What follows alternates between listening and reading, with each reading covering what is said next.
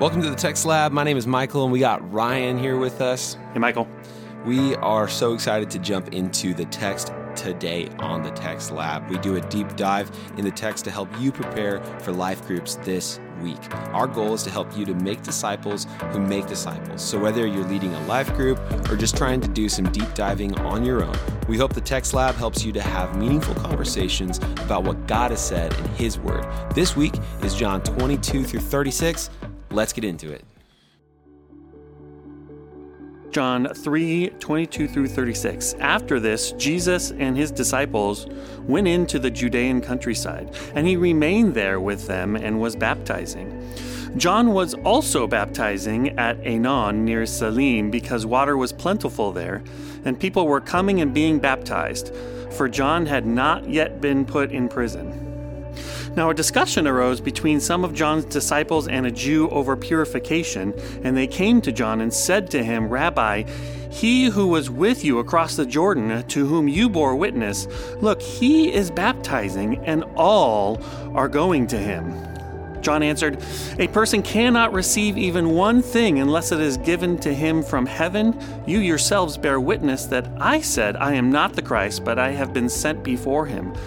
The one who has the bride is the bridegroom. The friend of the bridegroom who stands and hears him rejoices greatly at the bridegroom's voice. Therefore, this joy of mine is now complete. He must increase, but I must decrease. He who comes from above is above all. He who is of the earth belongs to the earth and speaks in an earthly way. He who comes from heaven is above all. He bears witness to what he has seen and heard, yet no one receives his testimony. Whoever receives his testimony sets his seal to this that God is true. For he whom God has sent utter his words of God, for he gives the Spirit without measure. The Father loves the Son and has given all things into his hand. Whoever believes in the Son has eternal life. Whoever does not obey the Son shall not see life, but the wrath of God remains on him. Sound familiar, anybody? This text is very connected to what we just read in John 3 1 through 21. It's very similar to the same ending that we see in 16 through 21, where John interprets the conversation with Nicodemus. Here, John, the author, is interpreting a conversation between John's disciples, John the Baptist's disciples, and some Jewish leaders and John the Baptist himself. So, a quick reminder who is John the Baptist? He is a witness, right? He came to make straight the way of the Lord, he came to get the things started this idea of repentance and being baptized as a sign of your repentance and the fact that everybody's on the hook when it comes to repentance so that was his job and what he's identifying here in this text is hey my job's kind of over. Like I, I, I did my thing. I came to make the way straight for jesus. And so it's important that we know who john is and why he's doing what he's doing. There's a couple more things you should know though as you get into this text yeah, it's almost like you'd say these themes are continuing to repeat over and over again, like there's maybe braids of meaning Ooh, or like layers and layers of meaning. And, and again, this is connected to what we've talked about before when Jesus interacts with Nicodemus and what we looked at last week, um, talking about really the religious center of the community. And we know that because one of the details that John the author talks about as there's a, this discussion that happens, the followers of John the Baptist. And I want to be clear, just don't get confused in these passages, John the Baptist versus John the author, two different Johns. But here, John the Baptist followers, they get into a discussion with this Jew, who really is a representation of that religious center, um, about the rite of purification. Interestingly enough, that word purification is the same word that was described in uh, the wedding at Canaan narratives about the jars of purification. So it's this ritual rite of cleansing that we talked about um, in previous uh, uh, podcasts that was going on. And we don't know what that conversation content was. Who knows what they talked about? Uh, but what we do know is that the followers of John the Baptist come and have a concern about more people are going to Jesus, so that must mean something about our ministry here. So we I bet you what was going on with the content of the conversation with the Jews is that they were basically saying maybe your ministry is not doing what it's supposed to anymore Yeah. because obviously more people are going over to Jesus. So maybe you should talk to John the Baptist about that. And so John the Baptist followers have a serious concern about more people are going to Jesus. So are we not doing what we're supposed to be doing here? Um, it's really reflecting on almost this idea of the size of your influencing uh, influence, reflecting your righteousness, um, which is a very Pharisaic idea. That's what the Pharisees believed. Look in other parts of the Gospels, like in Matthew, the Pharisees would would laud what they were doing. They would make their uh, prayers amongst all the people. They would fast so that everybody knew what was going on. The more followers the Pharisees had, the more popular and the more successful they were considered. And that's the tension growing here.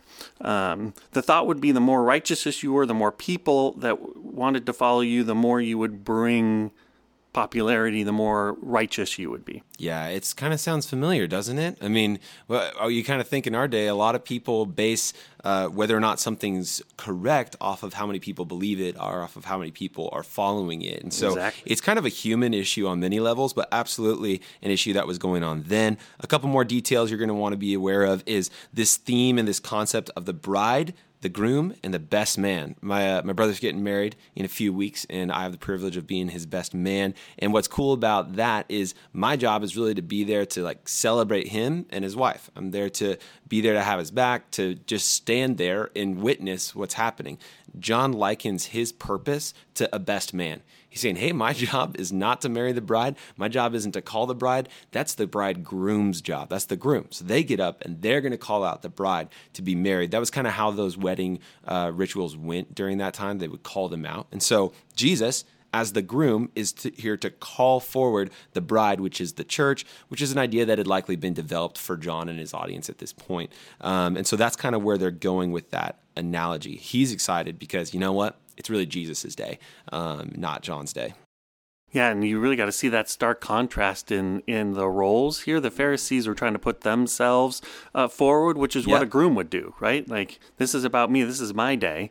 Um, and here John's taking a very different, contrasting role of being the side person. You probably don't want to overtake your brother's day. I'm assuming. n- not at all. I mean, and, and the funny thing is, is even for their day, there were way less bridezillas than there were groomzillas, right? Like it was way more about them and what they were doing. In the same way that here, it's about Jesus and him calling out uh, the bridegroom. And then uh, Ryan, what, what's kind of the last thing we should be aware of in uh, in this text? Well, what's going on in uh, verses 31 through 36 is very much the same issue that we talked about in uh, 16 verses 21, and it's it's really a shift of voice. Uh, we had this discussion and this narrative between John the Baptist and his disciples, and now John, the author of the book, who's a different John, uh, he's going to provide his commentary of what's going on here, and it's the words of John the Baptist should sound familiar to you, uh, almost repetitive because he is emphasizing really the theme of the whole section of chapter 3 not just this uh, these verses 31 through 36 believe in the son and have eternal life. Believe uh, in john the baptist as well that there's really no there's no comparison of jesus and john the baptist. Uh, it's really rich in content really uh, f- flows with the whole book. And this really hits a theme with the Bible uh, that you can take the Bible at face value, or you can understand that the Bible is really just this rich, deep text. And to me, I really think almost of it depends whatever you love. But I know people who like really love coffee. Yeah, Right? me included. Um, yeah. Co- especially in these days when we're just overwhelmed and stressed, coffee Yeah. seems to be like one thing that we can go to. Lifeblood. Yep. and you know, there's two different types of coffee lovers out there. There's coffee lovers who just take coffee at face value and what it does for them. Just drink a cup of coffee because it wakes me up. Uh, and I just go to my coffee maker in the morning and I don't really think about the coffee. And then there are people who love coffee and understand coffee and the rich nuances, the different flavor profiles, the rich earthiness. I, I've talked to people like that. I, I don't even talk the same way, but they understand that coffee is this this complex, rich, deep thing. Uh, that's the Bible. You can take it at face value, or you can understand that there are so many layers and rich nuances, so many different flavors going on. And John is an awesome book to realize that and what he's doing here. Yeah, I feel like I'm continually impressed by the way John wrote this gospel, and, and like even just the the way that he's able to weave through these themes. And so that's really where we're trying to get when we talk about like being a self feeder and and what the kind of the point of you know quote unquote Bible study is. Like what we're trying to do is to really enjoy the nuance and the beauty of what it is that God's given us in the gospel and how intentional He was in every single word, every single line. And we want that for everyone. We want that for every one of you life group group leaders, every person in your life group, every person who attends on a Sunday to see just the richness of what it is that God um, has done in His Word. So, that being said, a lot of background stuff that should hopefully give you some of the nuance. Think of us as your coffee guides, just pointing out that's a little bit of earthy flavor there. Oh, that, that's a little bit of cherry citrus. undertones. Oh, some cherry. Yeah, that's good. Cherry undertones. So that's what we're trying to do here for you guys with the background. And as you move into some guiding questions, we have our favorite narrative questions that we're always going to ask, right? What happened? Why here? What does John want us to know, feel, or do? And uh, just a tip for you guys as you're asking some of those summary questions is 31 through 36, like Ryan said, is going to be really important for interpreting this passage. Um, I love it when I'm reading the Bible and it interprets itself for us. This would be one of them the author, John the Evangelist, writes that section as an interpretation of the exchange between, uh, you know, John the Baptist and his disciples. So be sure to go to go there for what it is that John wants us to take away, what Jesus wants us to know about himself. What are some other questions, um, Ryan, as we kind of like try to guide people through the text? Yeah, well, uh, you, should naturally see the tension between uh, the Jewish community uh, that was being represented here in Jesus, and so what look through the text and ask yourself what are John's disciples saying in terms of measuring success? That's good. And then contrast that with John's response and how he measures success. That's John the Baptist's yeah. response and how he measures success. And on top of that, I think a, a question that's going to lead from that is why is John happy actually that Jesus is gaining a greater following? Because in contrast, it's the Jewish community would say that that would be a negative, but John's happy about it. So compare and contrast those ideas. I think that's really important. And I think another question, talking about rich, nuanced cherry flavors yeah. here, uh, John the Baptist actually answers in an analogy, and there are actually three characters in this analogy: the bride, the groom, and then this friend of the groom who stands with him. Put these people in those roles. Who's John in that analogy? Mm. Who's Jesus in that analogy? And then who's the bride in that analogy? And that kind of leads you to some of the answers, but you know, put those people in those places.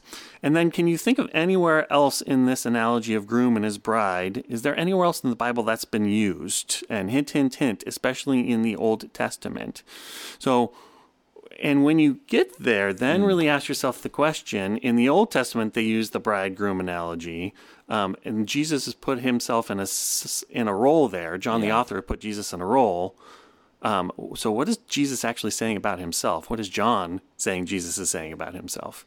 Yeah, and, and wherever we take from that, I think it, it helps us understand, yeah, where to where we place Jesus, right, and why he's he's uh, number one, why he belongs on the throne of our heart. That's that's super helpful. And then a final kind of guiding question as you're walking through um, would be to unpack verses 31 through 36 with your group. So you might try to trace the logic and flow of 31 through 36, asking questions like, what is the author saying about Jesus?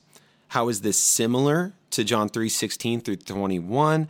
And what does John want us to know about Jesus in 31 through 36? And then finally, something like, hey, how does this contribute to your understanding of belief so far in John? That's the John 20 31, right? These are written that you would believe that Jesus is the Christ, the Son of God. So, how does this contribute to that primary concept of belief that's woven throughout? this text. And as you go through, that is a very, very content rich, theology rich passage that has a lot to do with Jesus, his role as the Son, his role with how he gives the Spirit without measure, and what that means for us when it comes to how we experience and live out the good life. So that should get you there to the big idea of what's happening. So Ryan, how how would we how would we kind of put put a, a bow on the big idea for this text? Well, I think the big idea starts in the original context, and you basically just put the baseball on the tee for me to Mm-hmm. hit go. the home run. Um, but think thesis for sure, right? Yeah. John, the author, is asking his readers to decide what they believe in, and very specifically in this context, in comparison uh, between what the Pharisees were saying and how the world and the good life existed in their world versus the good life that Jesus was presenting. And the question in the original reader's context is Do you believe in Jesus as the Christ, the Son of God, and believing in him having life in his names?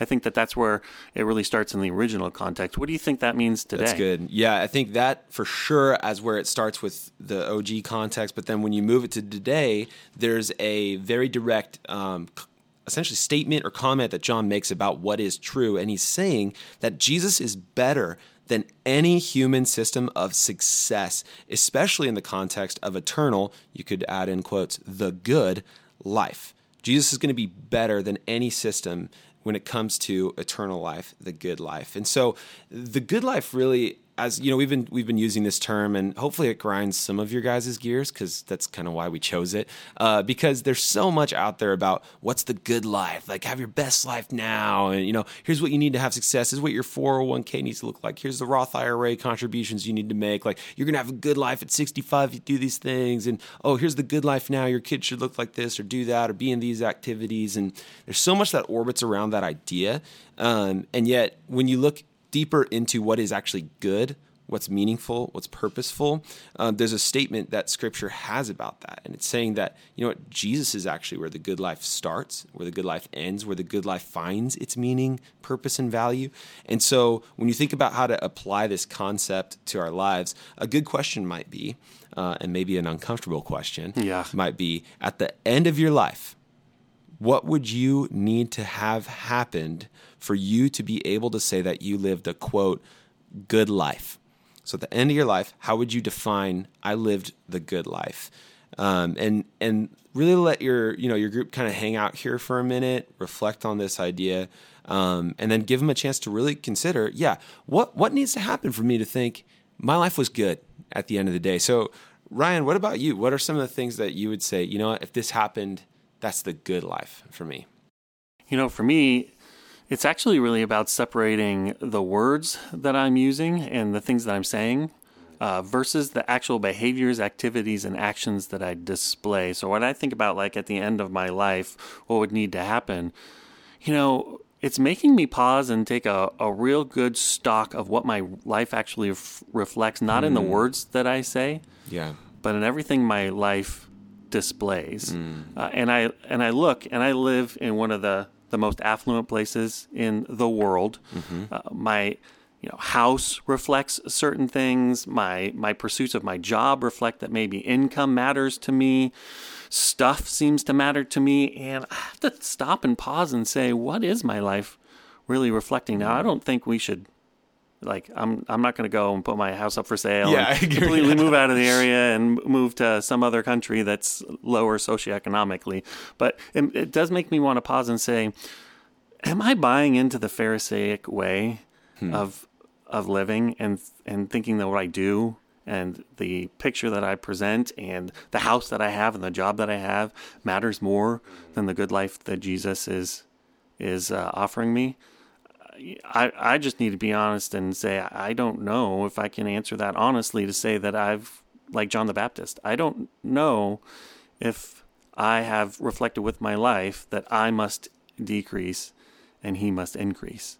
Uh, and and I think it's it's a it's an important self reflection that I need to do, and I think probably a lot of us need to do. Absolutely. Yeah, for me too, man. Just thinking on that idea of like, okay, so what I want it to look like, and then what what things comprise the good life for me at the end of the day. And so, um, consider this my baby announcement on the podcast. Uh, Lexi and I are having a baby. We're very excited.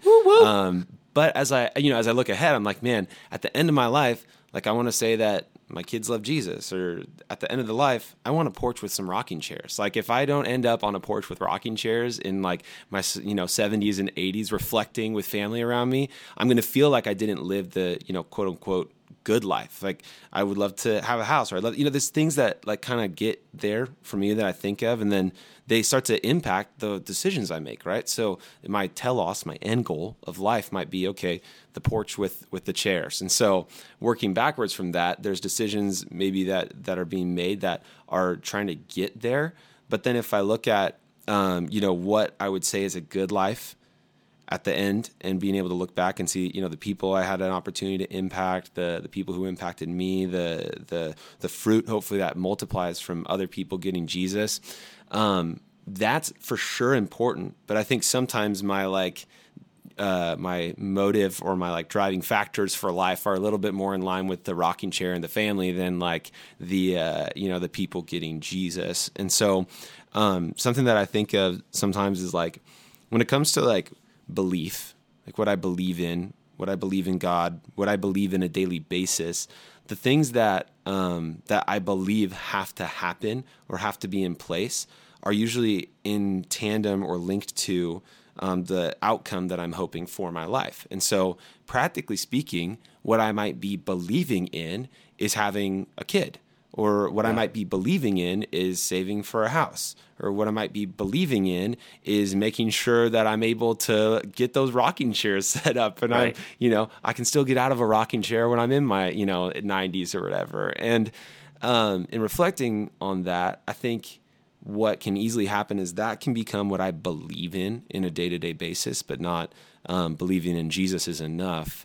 Um, is Jesus still enough? Is it still a good, quote unquote, good life if there is no porch or there are no rocking chairs? Like, or, or I do have struggles in family. And, and that question, grappling with that, wrestling with that, um, really challenges me to consider, like, man, what ways do I need to repent of the way I spend my time, my money, my talent, whatever, on achieving this version of the good life I'm aiming toward versus achieving what Jesus has for me.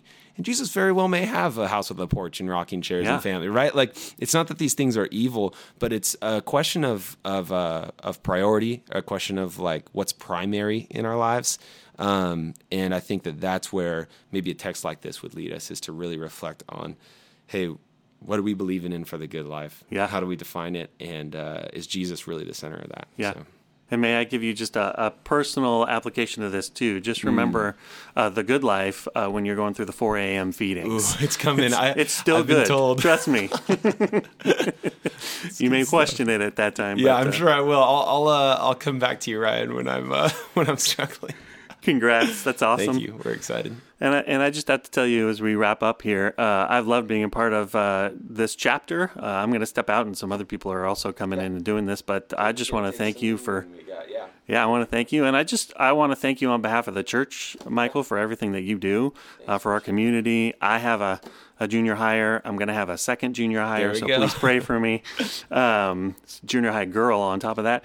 But the the amount that you pour into our kids, but then it goes so much more than that in, into what you pour into our community. So I just want to thank you for everything that you do. Thanks, Michael. Ryan. Appreciate you too, man. And thanks for like you guys don't know this, but Ryan wrote like probably eighty percent of each one of these, and so like Ryan is such a gift in this way, and and and uh, I've learned a ton in the in the season working with you in the past few podcasts. I hope you guys are encouraged as well. That as you guys are are listening, you guys are learning and, and growing and able to to lead well. So uh, hopefully this you? is helpful. Yeah. Yeah.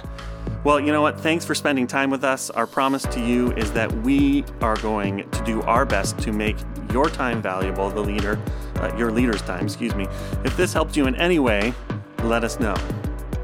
Yeah, whether you're at the gym, mowing the lawn, driving, or whatever it is that you do while you listen to podcasts, 4 a.m. feedings, anyone? Uh, we hope that you feel equipped, encouraged, and ready to walk through the text with your group this week.